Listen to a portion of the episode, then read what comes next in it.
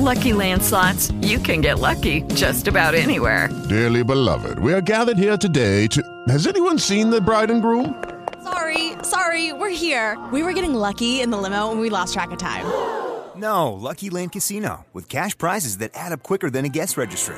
In that case, I pronounce you lucky. Play for free at LuckyLandSlots.com. Daily bonuses are waiting. No purchase necessary. Void where prohibited by law. 18 plus. Terms and conditions apply. See website for details.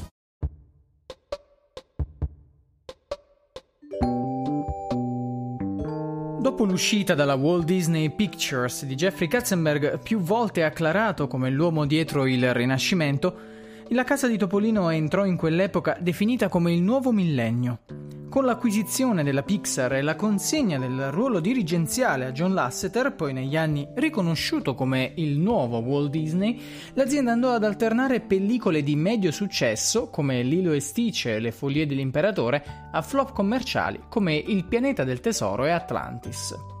Tra tentativi andati a vuoto, come ad esempio il passaggio all'animazione in 3D con Chicken Little, Robinson e Bolt, nel 2009 l'azienda decise di tornare a compiere dei passi indietro e provare a rievocare quegli stilemi che erano stati dettati da Katzenberg per risollevare le sorti della Disney. Si parla così dal 2009 di secondo rinascimento o più semplicemente il Revival Disney, che nasce nemmeno a dirlo grazie all'intervento di Alan Menken alla musica e John Masker e Ron Clements alla regia.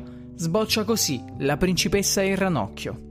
Liberamente ispirata alla fiaba Il principe ranocchio dei fratelli Grimm, La principessa e il ranocchio è un'immensa ammissione di colpa da parte del team di produzione della Disney, che dopo un decennio di tentativi dall'uscita di Tarzan aveva inanellato una serie di sconfitte sia al botteghino che dal punto di vista creativo. Se quindi nel 2004 l'azienda aveva annunciato che Mucche alla riscossa sarebbe stato l'ultimo film realizzato in tecnica tradizionale, quindi animato a mano, il passo indietro che si fece qualche anno più tardi fu epocale. L'arrivo di Ed Catmull e John Lasseter direttamente dalla Pixar, azienda che più di tutte stava spingendo la CGI nel cinema d'animazione, portò gli studios a tornare indietro sui propri passi e valutare nuovamente la possibilità di concentrarsi sull'animazione tradizionale.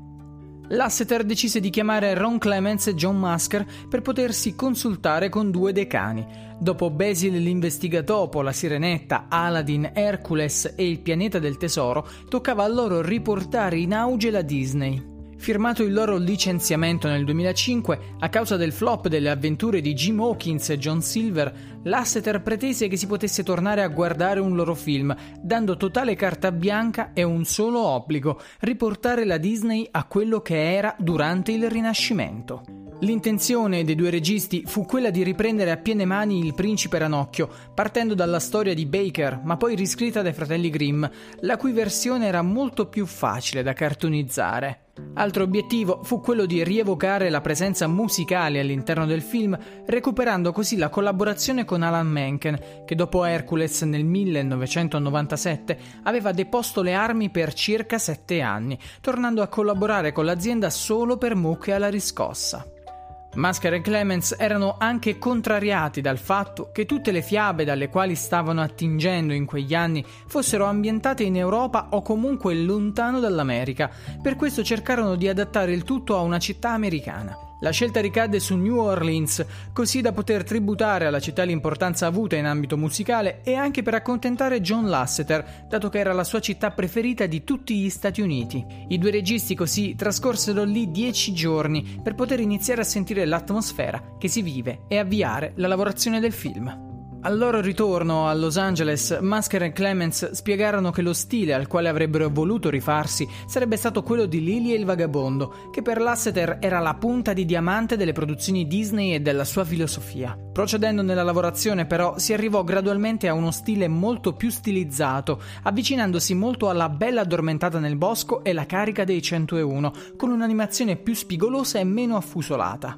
Toccò poi a Bambi fare da riferimento per le scene ambientate nel bayou, l'ecosistema tipico della Louisiana, paludi che vengono abbracciate dal Mississippi.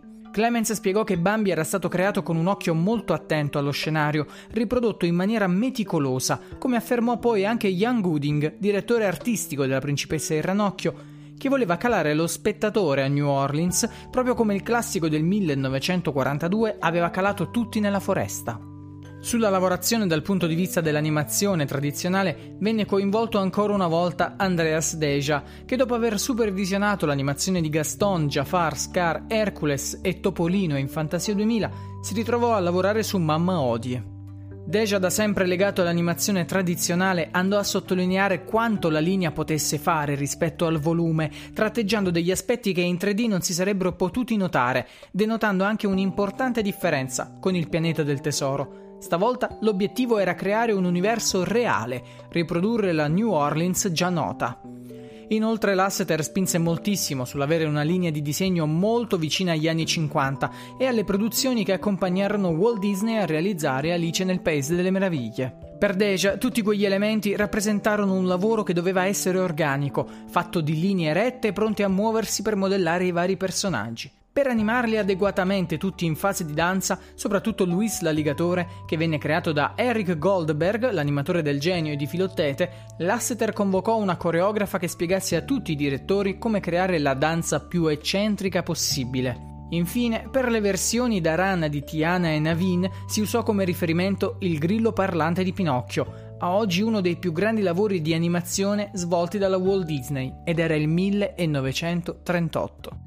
Dal punto di vista musicale, Lasseter manifestò non poco scetticismo nel confermare Alan Menken, che nel 2007 aveva lavorato a Come d'Incanto. Col timore che si sarebbe potuto manifestare un effetto ripetitivo, si decise quindi di affiancare il compositore con Randy Newman, con cui aveva già collaborato in precedenza e al quale chiese di lavorare molto a fondo con il jazz. Essendo nato e cresciuto a New Orleans, sarebbe stata la persona più adatta per la colonna sonora. Newman lavorò all'intero progetto provando a replicare il successo ottenuto con Toy Story. A oggi possiamo dire che non ci troviamo dinanzi a un lavoro memorabile, le canzoni della principessa e il ranocchio non le cantichiamo ogni giorno, così come facevamo con quelle del Rinascimento Disney di Alan Menken o Howard Ashman oppure di Tim Rice, ma si creò un lavoro molto organico e funzionale, tale da permettere all'intera colonna sonora di calarsi perfettamente nell'atmosfera jazz di New Orleans. Dal punto di vista della sceneggiatura, infine, il lavoro venne condotto da Don Hall, che dopo Tarzan e film per l'home video in Disney si ritrovò al suo primo lavoro da protagonista, al quale avrebbe poi fatto seguito il sequel di Winnie the Pooh. Hal definì l'intera vicenda come pensata per le persone che non amano le storie sulle principesse, per lo spirito diverso di Tiana, antitesi vera di Lottie la molto più vanesia e interessata alla vita di corte. Come era archetipo dei personaggi di Masker and Clemens da Aladdin in avanti, Tiana risultava essere molto empatica come ragazza, portando gli spettatori a capire ciò che circonda il personaggio e cambiare la percezione del mondo visionato. Tiana, tra l'altro, sarebbe stata anche la prima principessa afroamericana, potenziando un concetto già espresso da Pocahontas nell'estetica.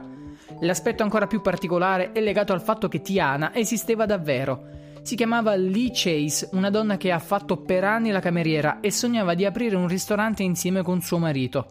I registi l'avevano incontrata e decisero di modellare il personaggio della protagonista su di lei, ascoltando le numerose storie sulla ristorazione e sul cibo che aveva da raccontare. La principessa del ranocchio riuscì ad arrivare al cinema nel 2009. Numerose le critiche e la disapprovazione da parte della comunità afroamericana che volle bollare il film come razzista e denigratorio, oltre al fatto che l'ambientazione di New Orleans fosse un'offesa ai residenti di colore che erano stati colpiti dall'uragano Katrina nel 2005. La Walt Disney, prima di terminare la lavorazione, si affidò così alla consulenza di Oprah Winfrey per assicurarsi di aver costruito un film non offensivo per la comunità afroamericana e nel suo weekend d'apertura riuscì a incassare più di 700.000 dollari.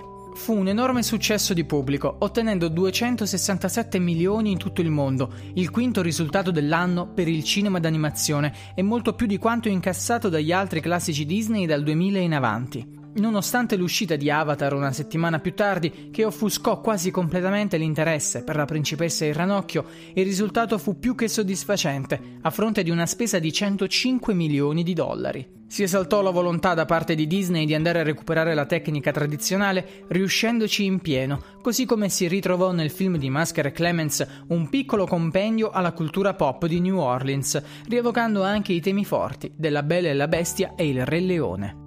In un periodo in cui il 3D stava iniziando ad affliggere la critica, in molti furono soddisfatti che non vi fosse alcun bisogno di affidarsi a degli occhialetti per guardare il film. La principessa e il ranocchio venne candidato all'Oscar come miglior film d'animazione nel 2010, ma perse il confronto con Up di Pete Docter, altro film Disney, ma realizzato da Pixar. Nonostante il buon successo, l'anno successivo John Lasseter aveva già pronta una nuova grande rivoluzione e il ritorno alla CGI, sulla scia della forza del personaggio di Tiana.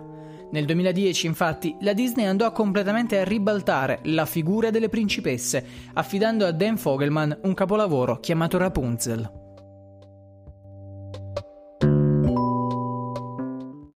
Lucky Land Casino asking people what's the weirdest place you've gotten lucky? Lucky? In line at the deli, I guess? Aha, in my dentist's office.